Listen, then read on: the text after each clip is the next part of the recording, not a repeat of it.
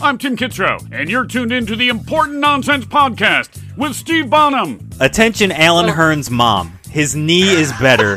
You can stop worrying. Neil Smith. Even with the concussion, as long as he's cleared, probably don't have a better option. Jack Kavanaugh. Raheem Mostert, as I would like to call him. And Jason Draven. Nah, man. Just let's watch some football. Ooh, boom shakalaka. Welcome into the Important Nonsense Podcast Week 15 Recap Edition, a.k.a. your recap of the Fantasy Football Semifinals. I'm your host, at Javanaugh87, Jack Kavanaugh, and holy heck, what a weekend. For starters, we get not one, but two NFL games on a Saturday. The Bills stomped the Broncos 48-19. Buffalo wins its first AFC East championship since 1995. Life is good in Western New York, and life is good if you started Josh Allen, Stephon Diggs, or Melvin Gordon. And of course, life is good because we are once again joined by the doctor of dynasty, the one and only at Dynasty PhD, Dr. John Chansey. John, how are we feeling with the majority of the semifinals wrapped up? Yo, Jack. It is I, Dr. Dynasty, and I feel relieved and actually refreshed.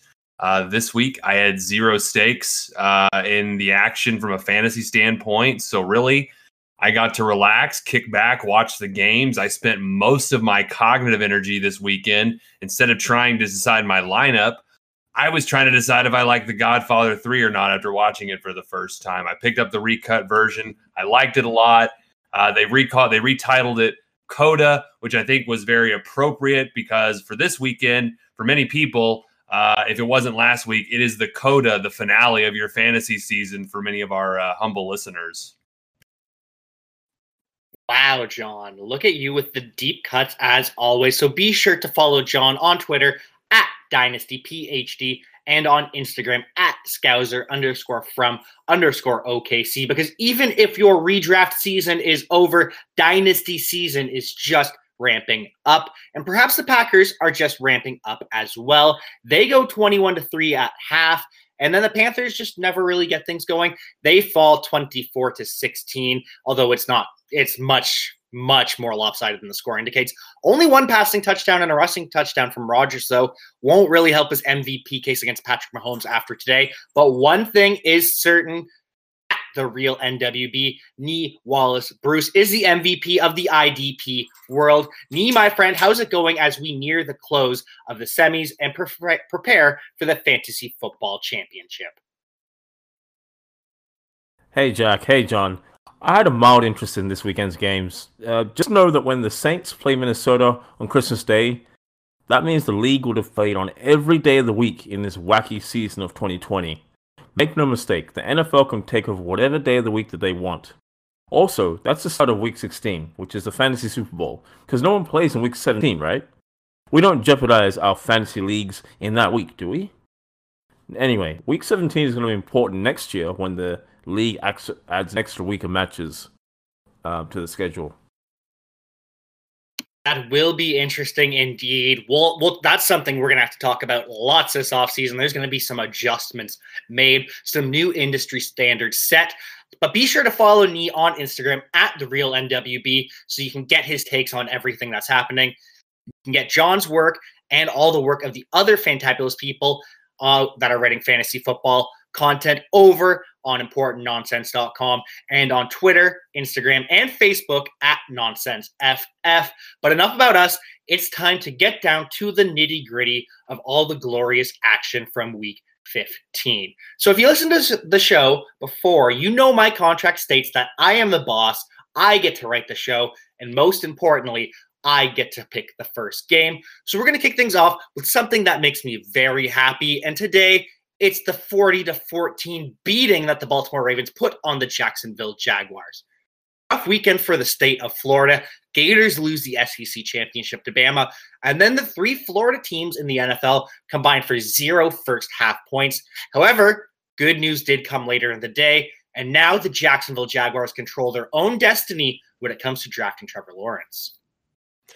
I know we're talking about the Jags, but I can't believe the Jets screwed up the one good thing they had going for them this season. Now The Jags, you're right. They're ahead in the Trevor Lawrence sweepstakes. They have the Bears, and then they go to Indianapolis to close out the season.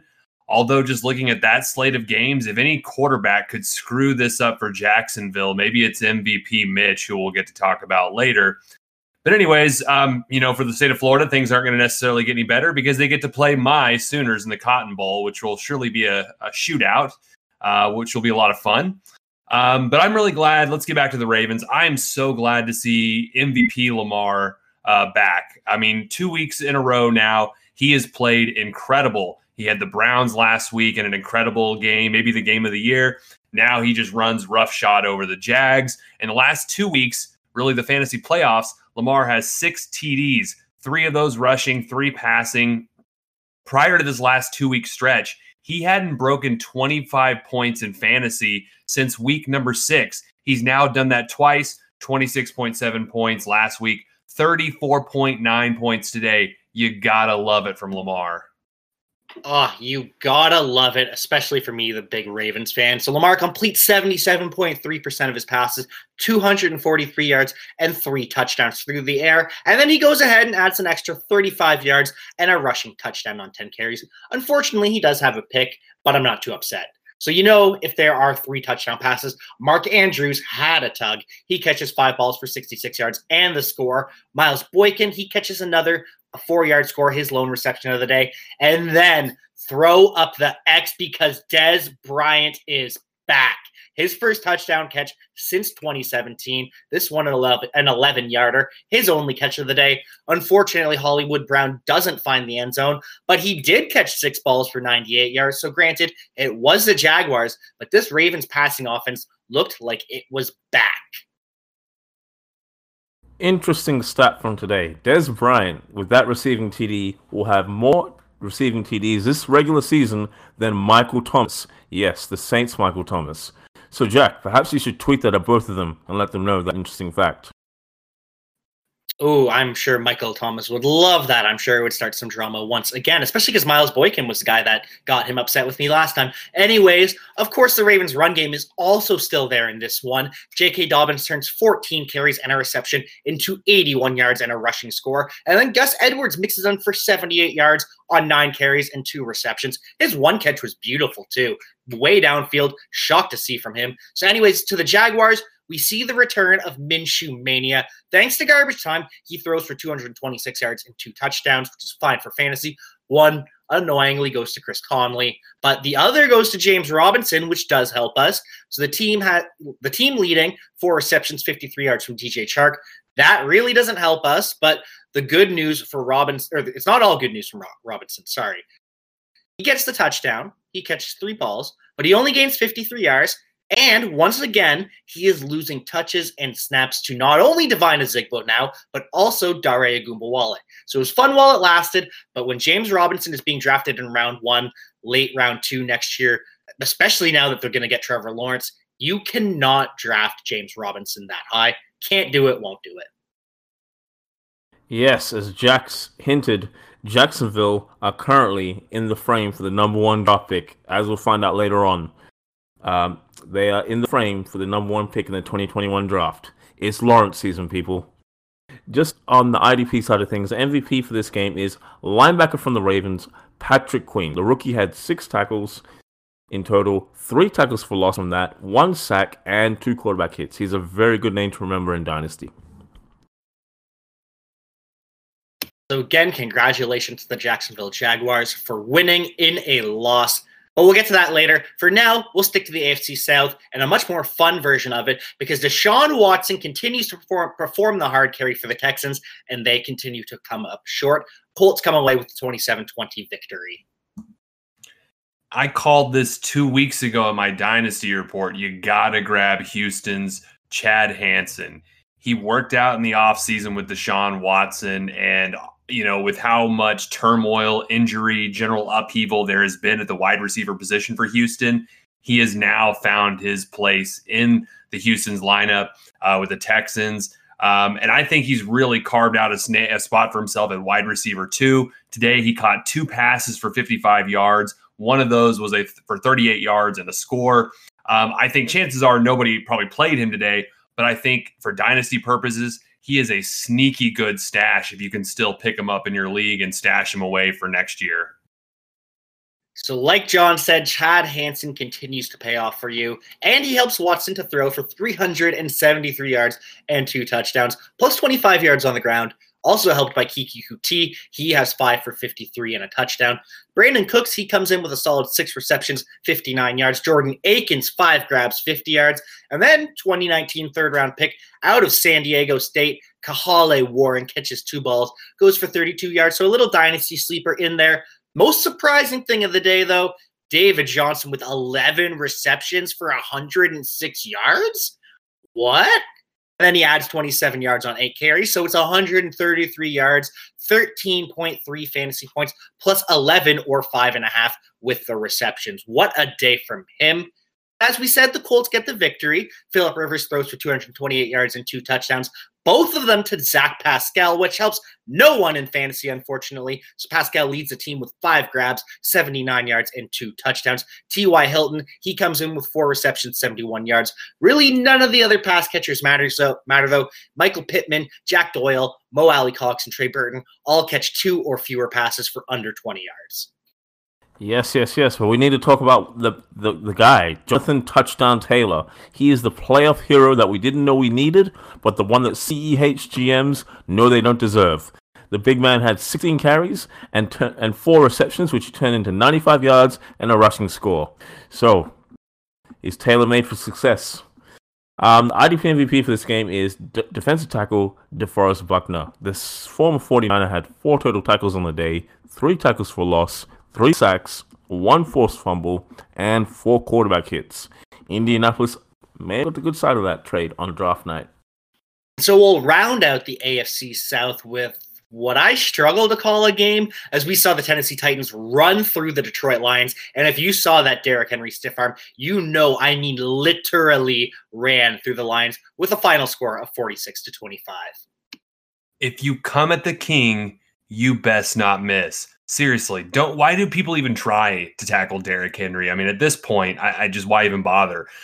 So another thing, death, taxes, and 100-yard games in December for Derrick Henry are the only things really certain in this life. I mean, this dude is just unbelievable. He went over the century mark again, 147 yards on the ground, a TD. He caught 2 passes only for 5 yards, but hey, if you're in a PPR league, you got to love it.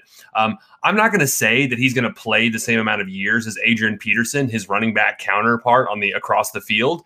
But I think Peterson has now passed the torch or the baton to Derrick Henry for the most freakish athlete in the NFL. I just don't see this guy slowing down on the same level of metrics that we apply to normal football players, let alone normal human beings. So Henry just runs through everybody, but as @nonsense_Steve has dubbed him, Ryan Tannawheels is the one who has 2 rushing touchdowns. People forget that Ryan Tannehill had 844 yards receiving as a freshman wide receiver at Texas A&M. They moved him to quarterback because they didn't like the guys they had. So the dude is an athlete. He has 3 carries, 21 yards, and the 2 touchdowns, then 273 yards and 3 tutters as a passer. 5-touchdown day from Ryan Tannehill. And what a day from Corey Davis as well. Our guy Mason Cameron thinks that the Titans receivers at this point are just playing rock, paper, scissors to decide who gets to have the big day. So Corey Davis in this one, 4 receptions, 110 yards and a touchdown. A.J. Brown, still nice day as well. 5 receptions, 44 and a touchdown. Throw in a nice little 5 for 52 from Jonnu Smith. Most annoying thing in the world, though, backup running back Darrington Evans catches the final touchdown pass. Ryan Tannehill is back. Yeah, and that was pretty, but not so much for the Lions. So Stafford grits through the pain of the ribs and the thumb injury for 252 yards and a touchdown on 32 attempts. Chase Daniel does come in at one point, goes 5 for 6, 55 yards, but pretty much all of this is in garbage time. The entire game was basically garbage time. Marvin Jones is the king of garbage time, though. Goes for 10 receptions, 112 yards, and a touchdown. What a day from him. But that leaves just 2 receptions and 18 yards from TJ Hawkinson, which I don't really like. At least we do see a 44-yard catch from rookie and tight end 3, Hunter Bryant, and a 36-yard grab from wide receiver 4, rookie Quintez Cephas. So keep an eye on both of those guys in Dynasty going forward. Yeah, I'm going to co-sign that, Jack, because the Detroit, actually, they only have Hawkinson, Bryant, Cephas, and Geronimo Allison. They're the only pass catchers that are currently under contract for next season. Ooh, that is interesting. I was not aware of that. So keep an eye on those young pass catchers in Detroit, because especially it does sound like the Lions will be going for the hard reset. That means Marvin Jones will be out, Danny Amendola will be out, Adrian Peterson will be out, and even Matthew Stafford sounds like he will be out. So the focal point of the Detroit Lions will be the next Alvin Kamara, DeAndre Swift. He turns 15 carries and 4 receptions into 82 yards and 2 rushing scores. The kid is an absolute star. But back to the rebuild. I mentioned this on the Friday show, but former Lions quarterback and current ESPN analyst Dan Orlovsky is repeating what our man Nii has been saying for weeks now. The Lions are looking at hiring Robert Saleh to be their next head coach. But not only that, if the Lions are able to land the 49ers DC, born in Dearborn, Michigan, he'll be bringing on 49ers passing game coordinator Mike LaFleur on to run the offense. Mike, of course, is brother of Packers head coach Matt LaFleur, so we've got a little sibling rivalry potentially brewing in the NFC North. So, Nii, as the resident 49ers expert, do the Lions now have a modicum of hope if they do manage to pull this off? Thanks, Jack. Look, I think they do. Robert Saleh has that track record from Seattle. He was part of the Legion of Boom, and then he took those talents down to San Francisco and helped get them into the Super Bowl and attracted Richard Sherman along the way. One thing to look at here is the Lions already play a 4-3 scheme, so I think Saleh is going to adapt that to a 4-2-5 hybrid scheme, which has been using in Seattle and also in San Francisco. Also, at Matt Messier, our guy in the team at Important Nonsense, he's going to love this because Saleh plays his best players early and often. He's not playing mind games like maybe Matt Patricia might have been doing. He puts his best players out on the field and tries to get the best out of them. And he's going to have... There's going to be a few guys coming out of San Francisco off contract this season. Guys like Richard Sherman, Solomon Thomas, Jason Verrett. I'm mentioning those names because Detroit's secondary got torched a lot this season. And I know they have Okudah, who's a rookie. He was highly touted. But when you bring in guys like Sherman and Verrett, they can be mentors. They can develop these guys. Also in the running game, a guy like Tevin Coleman is off contract. He could be able to help out. A linebacker like KJ Wright from Seattle is coming off contract this season. So I think defensively, we're going to see an improvement from Detroit. The variable here will be Matt LaFleur. He looks like he will be the offensive coordinator. So what's he going to do? Is he going to be working with a new quarterback, or is he going to be having Matt Stafford as the guy to be moving the chains in the offense? That will be the very interesting variable here. Just shifting gears back to defense, the IDP MVP for this game is a guy who's going to be a fulcrum in Saleh's defense, defensive end Romeo Okwara. He had 4 tackles on the day, including 2 tackles for loss, 1 safety, which is something you don't see often, a sack, and 1 quarterback hit. Oh, that gives me some relief. I do hope the Lions manage to pull this off. Maybe the Lions start to get a little bit better. But for now, they are the basement dwellers in the NFC North with a little bit of hope. But the Packers are clearly the cream of the crop. And then there's the Bears and the Vikings, who are both very much meh. Chicago gets the advantage in this one. They pull off the 33-27 victory, and in essence have likely ended the Vikings season. Yeah, poor Vikings. And I can't believe I'm saying this, but after today, Mitch Trubisky looked decent. I mean, he turned the ball over once, sure, but he also pushed the ball downfield. He had 9.6 yards per attempt.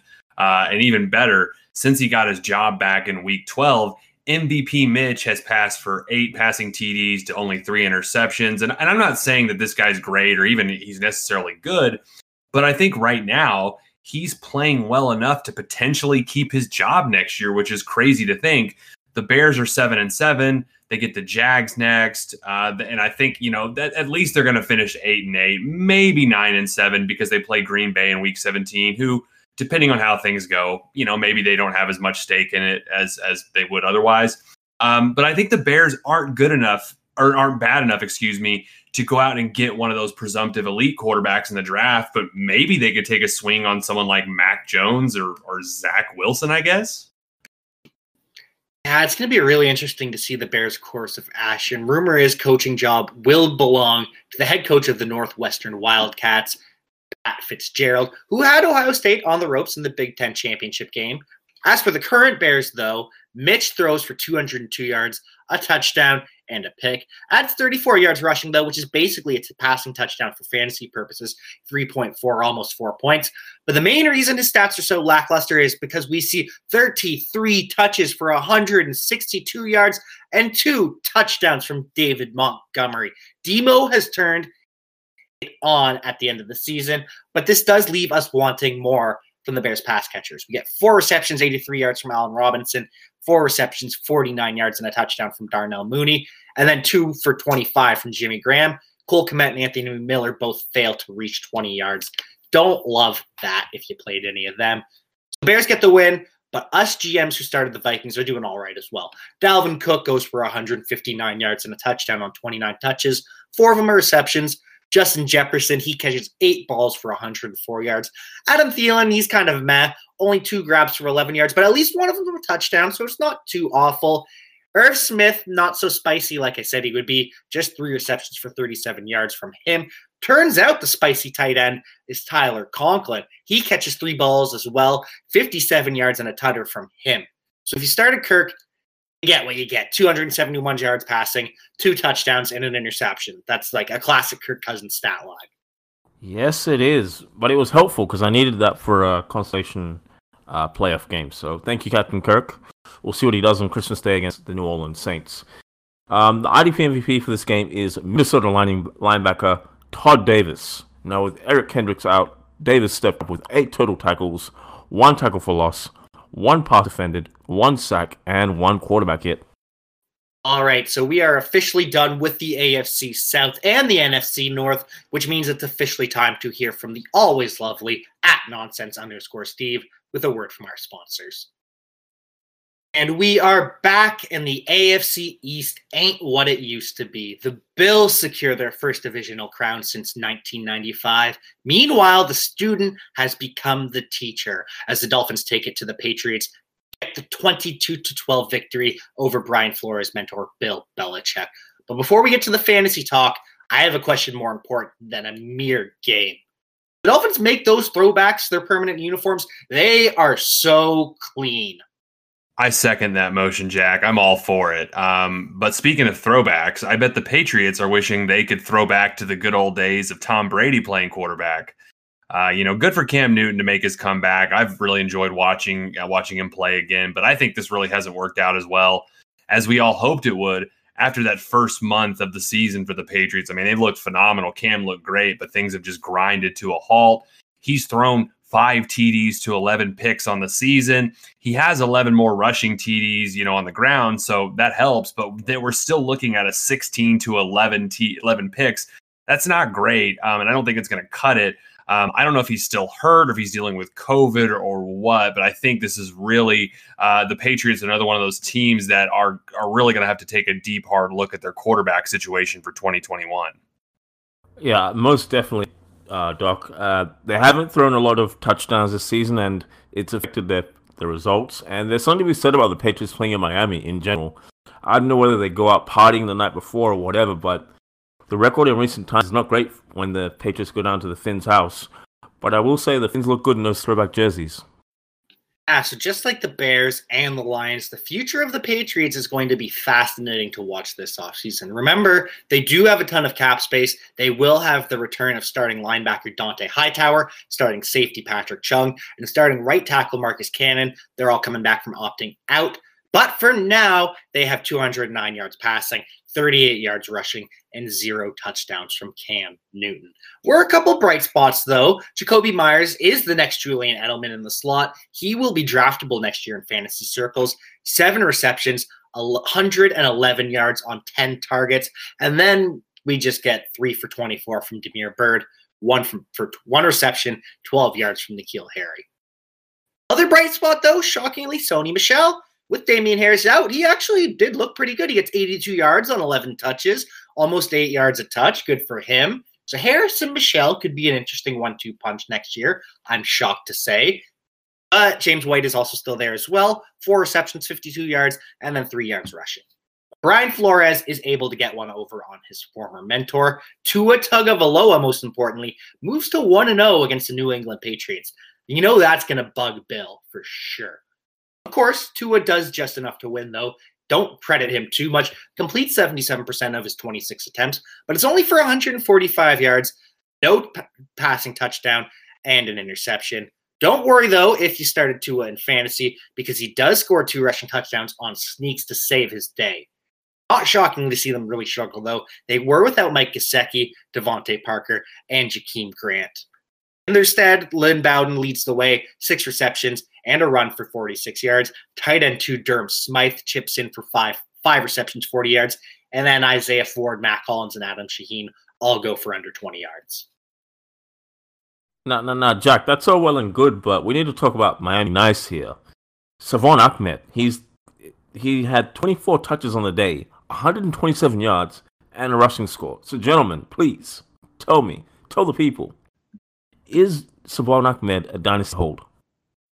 Oh, I definitely think so, Nee. I wrote about him a few weeks ago in my dynasty report. I think he has shown that he can hold his own when he has the backfield to himself. Obviously, I think I still like Myles Gaskin a lot too, and as long as he's out, I think Ahmed is a solid start at RB or flex.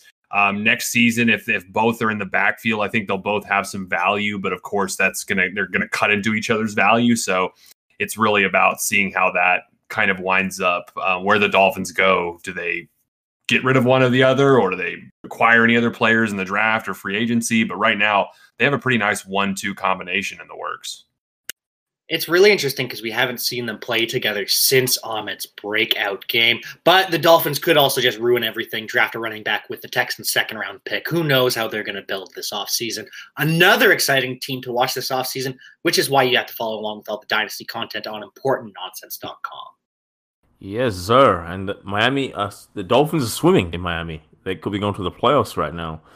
And that is on the back of their offense and their defense. The IDP MVP for this game is linebacker from the Dolphins, Jerome Baker. He had 8 total tackles, 1 tackle for loss, 1 sack, 1 forced fumble, and a quarterback hit. So we've already covered some of the bad in this weekend for the state of Florida. Buccaneers, blanket on the Patriots, Tom Brady's former team. Anyways, the Buccaneers go down 17-0 at half. Tom Brady's not dead yet, though. Rallies the troops for a second half comeback. It's the 31-27 victory over the Atlanta Falcons. And my gosh, Matt Ryan must have felt like he was seeing the ghost of Christmas past today. I mean, just another blown lead to Tom Brady and company. I mean, this guy can't catch a break to save his life. Yeah, the definition of insanity is doing the same thing over and over and expecting different results. And yet I think the Falcons are once again going to run this back in 2021. As we've said, Tom Brady is still here. 390 yards passing, 2 touchdowns, has 1 to Chris Godwin, who goes for 4 receptions, 36 yards and a TD.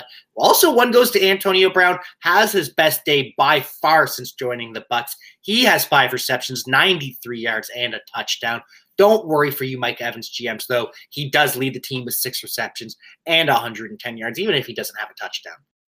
Fortunately, just 3 receptions, 29 for you yards from you Gronk GMs. Don't love that. But with Ronald Jones out, we saw Uncle Len back in action after being a healthy scratch last week. And while Leonard Fournette did look pretty bad, only 3.5 yards carry, he still has 75 yards from scrimmage and 2 rushing touchdowns. So as a fantasy player, we don't care how you look doing it if you deliver us the points. And it's a great day from the Falcons pass catchers as well. And Matt Ryan kind of makes you wonder how they lost, just the curse of Matt Ryan facing Tom Brady. Ryan completes a nice 69% of his passes, throws for 356 yards and 3 touchdowns. 1 goes to Hayden Hurst at 4 receptions, 21 yards and a TD. 1 goes to Russell Gage with 5 receptions, 68 yards in the TD, and 1 goes to Calvin Ridley. And with Julio out, we saw Calvin Ridley cook the Saints for 163 yards and a touchdown on 10 grabs. What a game from him. From the ground game, though, absolutely nothing. Not a damn thing. We got 24 yards from Ito Smith on 6 carries. We got -2 yards from Brian Hill on 5 carries. I don't know how that happens. And then Todd Gurley with 1 carry, -1 yards. Atlanta, I'm sorry, you deserve better. Yes, indeed. And I can tell you how some of those negative yardage results happened. They came because of the IDP MVP of the game, Tampa Bay linebacker Devin White. He had a huge game. Huge game. He had 12 total tackles, 4 tackles for loss, so you can chalk it up to some of the running back plays. 2 passes defended, 3 sacks of the quarterback, Matt Ryan, and 3 quarterback hits. So he had the number of the running backs and the quarterbacks a lot today. Up next, we do have a battle between 2 historic NFC franchises that unfortunately aren't what they used to be. From Joe Montana and Steve Young, from Roger Staubach and Troy Aikman, to Nick Mullins and Andy Dalton. Ultimately, the Cowboys get the victory 41-33, although it was 41-26 before the 49ers scored on a Hail Mary on the last play. But this will mark the first time this season that Dallas has won back-to-back games, which is shocking. They are terrible. And we sure hope, if you're an Ezekiel Elliott GM, that you also had Tony Pollard on your roster, because he went off. 12 carries, 6 receptions, 132 yards from scrimmage, and 2 touchdowns. That's a 31.2 in PPR, something that Ezekiel Elliott hasn't hit since November 18th, 2018. Good thing that Dallas gave Zeke all that money, though. Good thing he signed through 2026. Great move by Dallas. Glad you did that instead of locking up Dak Prescott. But anyways, Andy Dalton does enough to manage them to a win. 209 yards, 2 touchdowns, 1 to Michael Gallup, who unfortunately leaves with a hip injury. He has 3 receptions, 26 yards in the touchdown. The other goes to Dalton Schultz, who also has 2 receptions and 14 yards. If you started CeeDee Lamb, you're also fine as well. He has 5 receptions. He has 85 yards. And he has a return touchdown to end the game, so that helps you out as well. But if you started Amari Cooper, I'm sorry. 2 receptions for 10 yards is bad, but 2 carries for -7 yards is really bad. So you're left with a 0.3 from yards, and then however you want to factor in those 2 receptions. I am so sorry. Just brutal, Jack. I mean, I sorry doesn't even begin. That's just awful. But anyways, we talked earlier in the podcast about the implications of Robert Saleh going to be the new head coach in Detroit, potentially taking LaFleur with him. How do you, I'll put this to both of you. How do you think that impacts the fantasy value of some of the 49ers offensive players going forward? So for example, we're going to see Jimmy Garoppolo back next season, ideally, with a loaded wide receiver core to throw to, plenty of backs, a healthy George Kittle. Is there any chance, though, that we see some kind of drop in performance, almost like the way that Philadelphia's offense dropped after losing Frank Reich? What do you each think? Yeah, that's a good question, Doc. I honestly think that the offense will be the same because it runs through Kyle Shanahan. I expect more of the same. Don't forget that George Kittle's also injured, so he's going to be back next season. He's getting the wide receivers that he wants through Brandon Ayuk and Deebo Samuel. Tevin Coleman and Jerick McKinnon, I believe, are coming off contract this season, so they may have some new faces at running back. I think the offense will be the same. The defense, however, we'll see, because Saleh left Seattle and went to San Francisco, and that defense has never been the same again. That was the end of the Legion of Boom, I get it, but my point is, the next guy in San Francisco has big shoes to fill. The Niners have the personnel, they just need a guy that can bring it all together, as opposed to forcing them into a system, so interesting to see who they bring in. Yeah, they still have the big, beautiful brain of Kyle Shanahan. I'm not worried about the offense. And yes, the defense may take a step back. They also do have Nick Bosa and D Ford coming back as well, so that does help offset it a little bit. But for today, we get 219 yards, 2 touchdowns, and 2 interceptions from Nick Mullins, and then we get 100 yards and a touchdown from C.J. Beathard, thanks to the Hail Mary at the end. So yay for the pass catchers in San Fran. Brandon Ayuk is a stud, absolute alpha, 9 receptions, 73 yards and a touchdown. Kendrick Bourne is the one with the Hail Mary reception, so he ends with 4 receptions, 86 yards, and a touchdown. And then Jordan Reed, he gets 2 receptions, 18 yards, and a tud as well. Not so hot for Raheem Mostert, though. 68 scoreless yards as a rusher on 14 carries. Instead, it's Jeff Wilson who gets 16 carries, 60 yards, and the rushing score. So it's just always with the Shanahanigans. Hashtag Shanahanigans. Now, this is interesting because if you're going to Week 16, congratulations, first off, but Raheem Mostert left the game with an injury, so his status is in question for the championship week for most leagues. So if you can get Jeff Wilson, go get him and stash him, even if it's just to keep him away from your opponent, because at this point, that's what you're trying to do. You're trying to win the game. You play to win the game. Anyway, IDP MVP for this game is defensive end from the 49ers, Eric Armstead. He had 8 total tackles, 2 tackles for loss, 2 sacks, and 2 quarterback hits. So he's done very well in the absence of Nick Bosa. So after Russell Wilson cooked the New York Jets for 4 touchdowns last week, the Seattle Seahawks have a bit of a rough time this time. Still come away with a 20-15 victory over the Washington football team, though. Before we go too far into this game, Jack, I can't believe this. How can Washington, how did they let Dwayne Haskins throw the ball for 55 freaking times? He turns the ball over twice with 2 picks. He almost fumbles the ball away. He gets sacked 4 times. I get that the DC Riveras were down, but you have to have, as a team, you have to have a better answer to the question of how you're going to win the game, better than the answer of, oh, let's let Haskins throw it 55 times. I mean, he was on the bench in the doghouse not that long ago, and now you're asking him to go out and beat the Seahawks? I mean, come on, man. That's not going to happen. This was basically a playoff game for both teams, and the Seahawks picked up a much-needed win to keep pace with L.A., who's now outside of the lead for the NFC West. DC, their playoff future still looks murky. They have the Panthers and the Eagles left. That Eagles game to close out the season could potentially be for all the marbles that is the NFC East. And they still hold the narrow division lead, only if the Browns can hold off the Giants. Shockingly enough, the Cowboys are still in it as well. My goodness, what an awful, awful division. Haskins completes a nice 69.1% of his passes, 295 yards and a touchdown. All sounds nice on paper, but like you said, the turnovers cost him a lot. Pretty good day from his weapons, though. Logan Thomas looks like a stud on his way to 101 yards on 13 catches. Terry McLaurin with 7 for 77. J.D. McKissick turns in 13 carries, 9 receptions, 107 yards from J.D. McKissick? What? Also gets a receiving touchdown. That's just wild.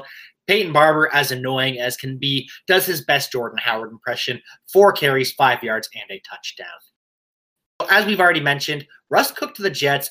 Not so much in this one. Completes 66.7% of his 27 attempts, only 121 yards and a single touchdown. Also throws a pick. Now, a large part of this is because he was without DK Metcalf. He gets shaken up. He's in and out of the lineup, mostly out and off the field, though. So Metcalf ends up with 5 receptions, 43 yards. And Tyler Lockett can't get going either. He gets 34 yards on 3 grabs. David Moore just 2 for 10. The touchdown goes to tight end Jacob Hollister. He has 17 yards on 2 receptions into the touchdown. Will Dissly, the other tight end, gets a goose egg. So not a great day from Chris Carson either. 15 carries and 2 receptions, 69 scoreless yards. Not nice at all. Rashad Penny is eased back in with 2 carries for 6 yards. So we'll continue to see him get ramped back in. But we see Carlos Hyde bust a big one. Color me shocked. I didn't know he could do that. He gets 55 yards and a score on 2 carries, and then adds 8 yards on 2 grabs. You know who else busts up for a big one? IDP MVP Jamal Adams. He is on a revenge tour since he got traded from the New York Jets, and the safety for the Hawks had 9 total tackles on the day, 1 tackle for loss, 1 sack, and 1 quarterback hit. there's something to be said about guys who play for Adam Gase in New York or wherever, and then they leave. They just get better when they leave. I don't know what it is. That'll wrap off the 1 o'clock slate of games, and we will take a break and come back with the evening slate. Our friends at Monkey Knife Fight combine the fun and excitement of Vegas with DFS to make the ultimate daily fantasy prop game. That's right, and there are 3 ways for you to play: Stat Shootout, Rapid Fire, and More or Less. Stat Shootout, you put together a 2 or 3 player team that will accumulate the most of whatever stat you've chosen to play: touchdowns, total yards, receptions, etc. Then you choose one of 3 target goals for that stat. If your team exceeds your chosen goal, you'll win. And the higher the target goal, the more you win. So if I choose a 3-man team for touchdowns, I can set the target at 1.5 touchdowns to pay out 1.5 times the entry fee. Or I can go big with a target of 3.5 touchdowns to pay out 15 times the entry fee. Obviously, you gotta go big or go home. Then we've got Rapid Fire, where you select your team by choosing the highest scoring player in multiple head-to-head matchups of statistical categories, like who has more receptions this week, Julio or Devontae Adams. Each contest will tell you how many matchups you need to get right in order to win. But like we said, the higher risk, the higher the reward. Yup, I only need to get 2 out of 3 matchups right, and I win 1.5 times my entry. But then, when I go all in and I can get 5 out of 5, I'm looking at 15 times the payout. I can buy a lot of Josh Jacobs jerseys with that money. You sure can. Finally, there's More or Less. Depending on the contest, you'll be given 2 to 6 players and their statistic target for that game, like Austin Eckler with over under 4.5 receptions against the Raiders. You have to decide if that player is going to get more or less than that target number. Just like the others, More or Less increases the payout the more risk you take. However, it offers the highest return. You can go 2 for 2 and get 1.5 times the payout, or you've got the nerve. You can attempt to go 6 for 6 and hit 30 times the payout. So many Josh Jacobs jerseys. Well, the only thing better than winning money from Monkey Knife Fight is getting money from Monkey Knife Fight for free. I do love free. Just go to Monkey Knife Fight to sign up for a free account. When you make your first deposit, use promo code NONSENSE, and Monkey Knife Fight will match your deposit up to $50. This is literally playing with house money, guys. Go sign up on Monkey Knife Fight with the promo code NONSENSE and get in on the action this weekend.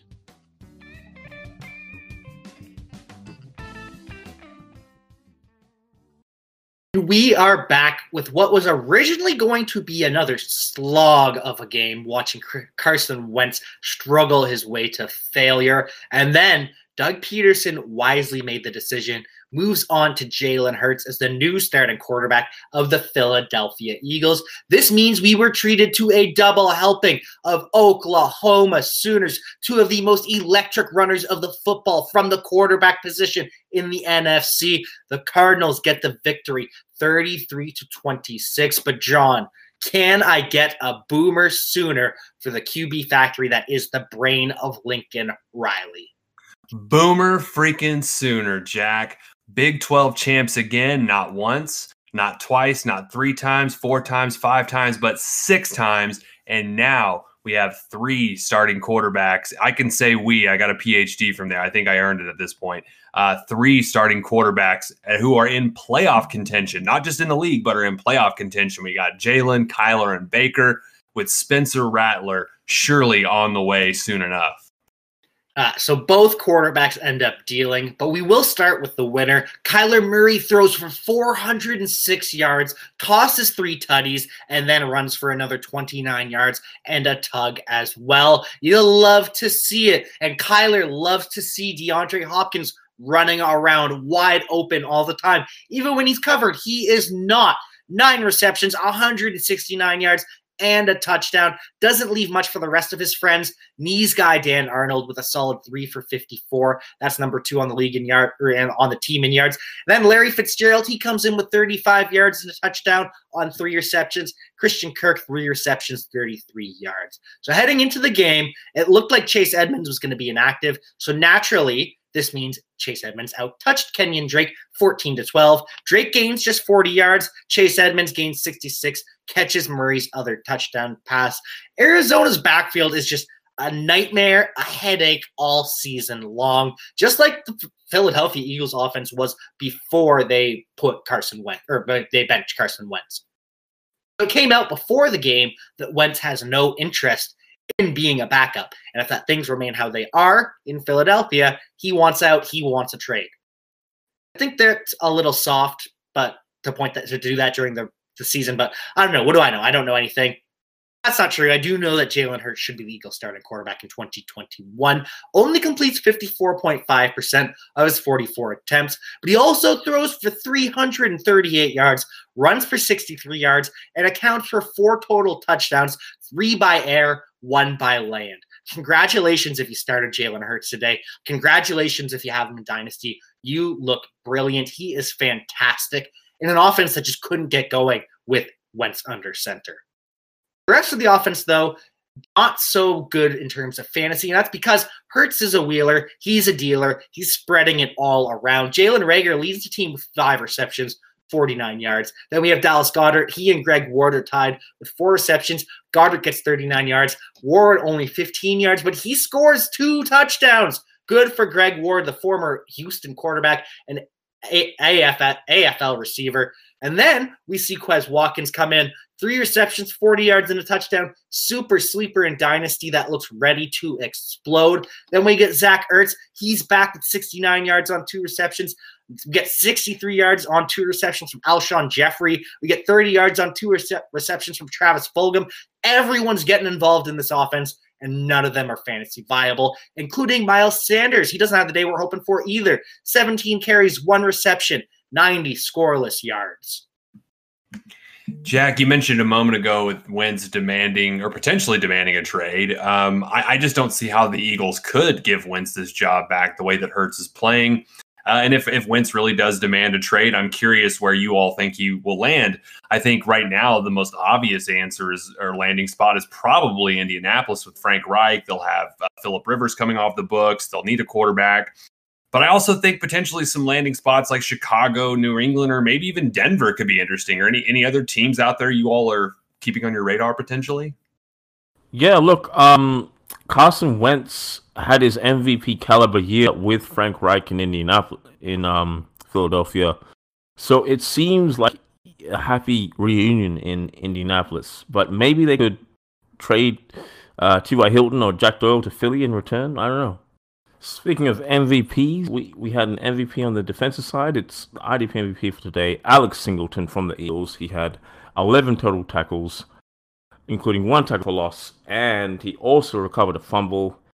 So it wasn't a great day for the Eagles, but Singleton has been very good down the stretch for them. He's a name to look out for 2021. You know, leave it to the Jets to win the football game, but to lose so much more. New York will not join Cleveland or Detroit in owning an 0-16 season, but they will also now move to second in the draft. So if the Jaguars lose their next 2 games, New York will lose Trevor Lawrence. Back to the game, though. The Jets win 23-20 over the Los Angeles Rams in the upset of the season. Yeah, Jack, and I think another implication from this is that I don't think we can take the Rams as a serious playoff contender now. I mean, this game, really, if you look at it, just looking at the schedule, really was kind of a must-win for the Rams in terms of, just to make the playoffs. They end the season on the road in Seattle and then home for Arizona. They have to win both of those games at this point, and that game with the Arizona could really decide the playoffs. It could be a de facto playoff game for both teams. Yes, indeed. They're in the toughest division in football, the NFC West. Now, 2020 has been a year for conspiracy theories, so here's mine. Trevor Lawrence and his camp basically told the New York Giants he's not going to sign with them. So the Jets probably decided, let's win a game. Let's move down the draft order from 2021. Let's get to number 2. So perhaps that's why they fired Greg Williams a couple of weeks ago. Anyway, Lawrence is now in the frame for tax-free income, nice weather, and a young receiving core in Jacksonville. And the Jets get up early and never look back, but great for them on the back of an interception and a blocked punt. But for fantasy, it's kind of Sam Darnold throws for 207 yards, has a touchdown pass. That TD goes to Ty Johnson, the running back who no one played because they in a committee last week. He managed 6 receptions, 3 carries, and 55 yards, as well as a touchdown, which may help people, though, is 23 carries for Frank Gore, because some people are still into Frank Gore for some reason. They love to hate themselves. Throw in a 6-yard reception from Gore, 65 yards, and a touchdown from the 73-year-old Frank Gore. And of course, this means from the receivers, nada. 6 receptions for 66 yards from Jamison Crowder. 1 reception for 21 yards from Brashad Perriman. Denzel Mims gets 18 yards on 3 grabs. And I think that's the most disappointing thing about today is that Denzel Mims will not be catching passes from Trevor Lawrence next year. And that's just very, very sad. But not as sad as the Rams. So discount Ryan Gosling, throws for just 209 yards, has 2 TDs in the comeback mode, but mostly, or also has a costly interception. When Goff can't go, nobody can go. So if you played Cooper Kupp, just 39 yards on 5 receptions. Cam Akers gets hurt, comes back in, still dominates the touches, but only 62 yards. 2 receptions for 28 yards from Gerald Everett. So the only performances that people are going to be happy about are Robert Woods. He gains just 56 yards on 6 receptions, but he has a touchdown and gains 40 yards on a run. So he's fine. No thanks to Jared Goff. And then for both of the people that played Tyler Higbee this week, they're happy as well. He led the team with 67 yards and scored a touchdown on 4 receptions. Wait, Jack, there's one more performance that people are happy with. IDP MVP from the Rams, linebacker Troy Reader. With Frank Gore running so much for the Jets, someone had to stop him. And with Michael Kaiser unavailable, Reed stepped in with 11 total tackles and 1 pass defended. Perhaps this is the Frank Gore retirement tour. I don't know. Maybe. And that brings us to the main event of the Sunday slate. And what a main event it was. There are 24 ribs in the human body. Drew Brees broke 11 of them. The 41-year-old Drew Brees made his return from having nearly half of his ribs broken, which gave us a true passing of the torch moment. The NFL's all-time leader in passing yards comes up just short in the comeback, and the New Orleans Saints fall 32-29 to Patrick Mahomes, a man who will surely break every record the NFL has, and the Kansas City Chiefs. So hats off to Drew Brees. I can't imagine breaking my ribs and then being able to throw 3 touchdowns in an NFL game. Good for him. That's fantastic. The problem for the Saints, though, is he completes just 44.1% of his 34 attempts, just 234 yards, and has an interception. Of course, he was without Michael Thomas, who will miss the remainder of the regular season on IR. The ankle just hasn't been healing properly. So Emmanuel Sanders took the wide receiver 1 chair, went for 4 receptions, 76 yards. A fine day from him. We just needed more from anyone else as a pass catcher. Jared Cook, 2 receptions, 29 yards. Traquan Smith, only a 25-yard reception. Ultimately, it's second-year UDFA out of Texas, Lil Jordan Humphrey, who gets 2 receptions, 29 yards, and a touchdown. So it's a different story from the running backs, of course, because Alvin Kamara is fantastic, turns in 94 yards and a receiving touchdown, 11 carries, and 3 snags. Of course, though, he's vultured, not once, but twice. So Latavius Murray, he turns 4 carries and 2 receptions into 26 yards and a receiving score. And then Taysom Hill turns 2 carries into 3 yards and a touchdown. Why? Why does Sean Payton hate Alvin Kamara so much? Makes me upset. So anyways, in the end, Patrick Mahomes gets the win and is still my choice for the MVP. Throws for 254 yards, tosses 3 touchdowns, and then adds 37 yards rushing. 3.7 points, basically an extra passing TD in terms of fantasy. That's why mobile quarterbacks are so important. So Mahomes, he has the 3 touchdown passes, which of course one went to Travis Kelce. He gets 8 receptions, 68 yards, and the score. And of course, you'll be shocked to hear that Tyreek Hill also had a touchdown. I know, who would have thought that both Reek and Kelce would do good? That never happens. It doesn't happen literally every single week. So then Sammy Watkins chips in with 4 receptions, 60 yards. Other score goes to Mecole Hardman. He has a touchdown pass or reception and 22 yards on 3 grabs. Sadly, though, it's not all good news in KC. The rookie Clyde Edwards-Helaire left the game with a hip/leg injury and did not return. So his x-rays were negative. He will go for an MRI tomorrow. We wish CEH a speedy recovery. Hopefully he's back soon. Today he finished with 83 yards on 15 touches. And this forces Le'Veon Bell back into the lineup, forces him to pick up the slack, and shockingly, doesn't do too bad. Bell turns 15 carries and a reception into 76 yards, has a rushing score on a speed option. Yeah, you heard me. Andy Reid is running the good old college speed option with Patrick Mahomes. So early congratulations on winning back-to-back Super Bowls to Kansas City. You are incredible. You deserve it. Yeah, I don't know how you stop Kansas City. They just always find a way to get past tough defenses, and they showed that today. That being said, the IDP MVP is from the Saints. It's defensive end Trey Hendrickson. He had two tackles in total, one tackle for loss, two sacks, one forced fumble, and 5 quarterback hits. But he couldn't get the win for his Saints. And that will do it for our recap of the Sunday slate, and we currently sit at halftime of Sunday Night Football showdown between the Cleveland Browns and the New York Giants. The Browns are up 13-3. Austin Hooper has a 2-yard touchdown pass. Jarvis Landry gives us the other score. Already has 6 receptions, but only 39 yards, so he's not gaining too much on those receptions. Anyways, this leaves us with just 6 quarters of football left in Week 15. So with the fantasy semifinals nearly over, with the fantasy football championship mere days away, Nii, do you have any predictions for Monday Night Football matchup between the Pittsburgh Steelers and the Cincinnati Bengals? Or do you have any parting words of wisdom to carry us into the finals? Thanks, Jack. It's a pleasure as always with you and John. For Monday Night Football, I feel like we're going to see some Anthony McFarland in this game because James Conner is banged up and he is trending towards having his contract not renewed for next year. Also, you need to consider this is a Steelers team that was 2 weeks ago touted as going through the season undefeated. They've since lost to Washington and Buffalo. They're going to take out their frustrations on a Cincinnati Bengals team led by a third-string quarterback in Ryan Finley. Honestly, if you have a matchup of note in Week 16, congratulations, because at the end of the day, fantasy relies on luck, as well as skill.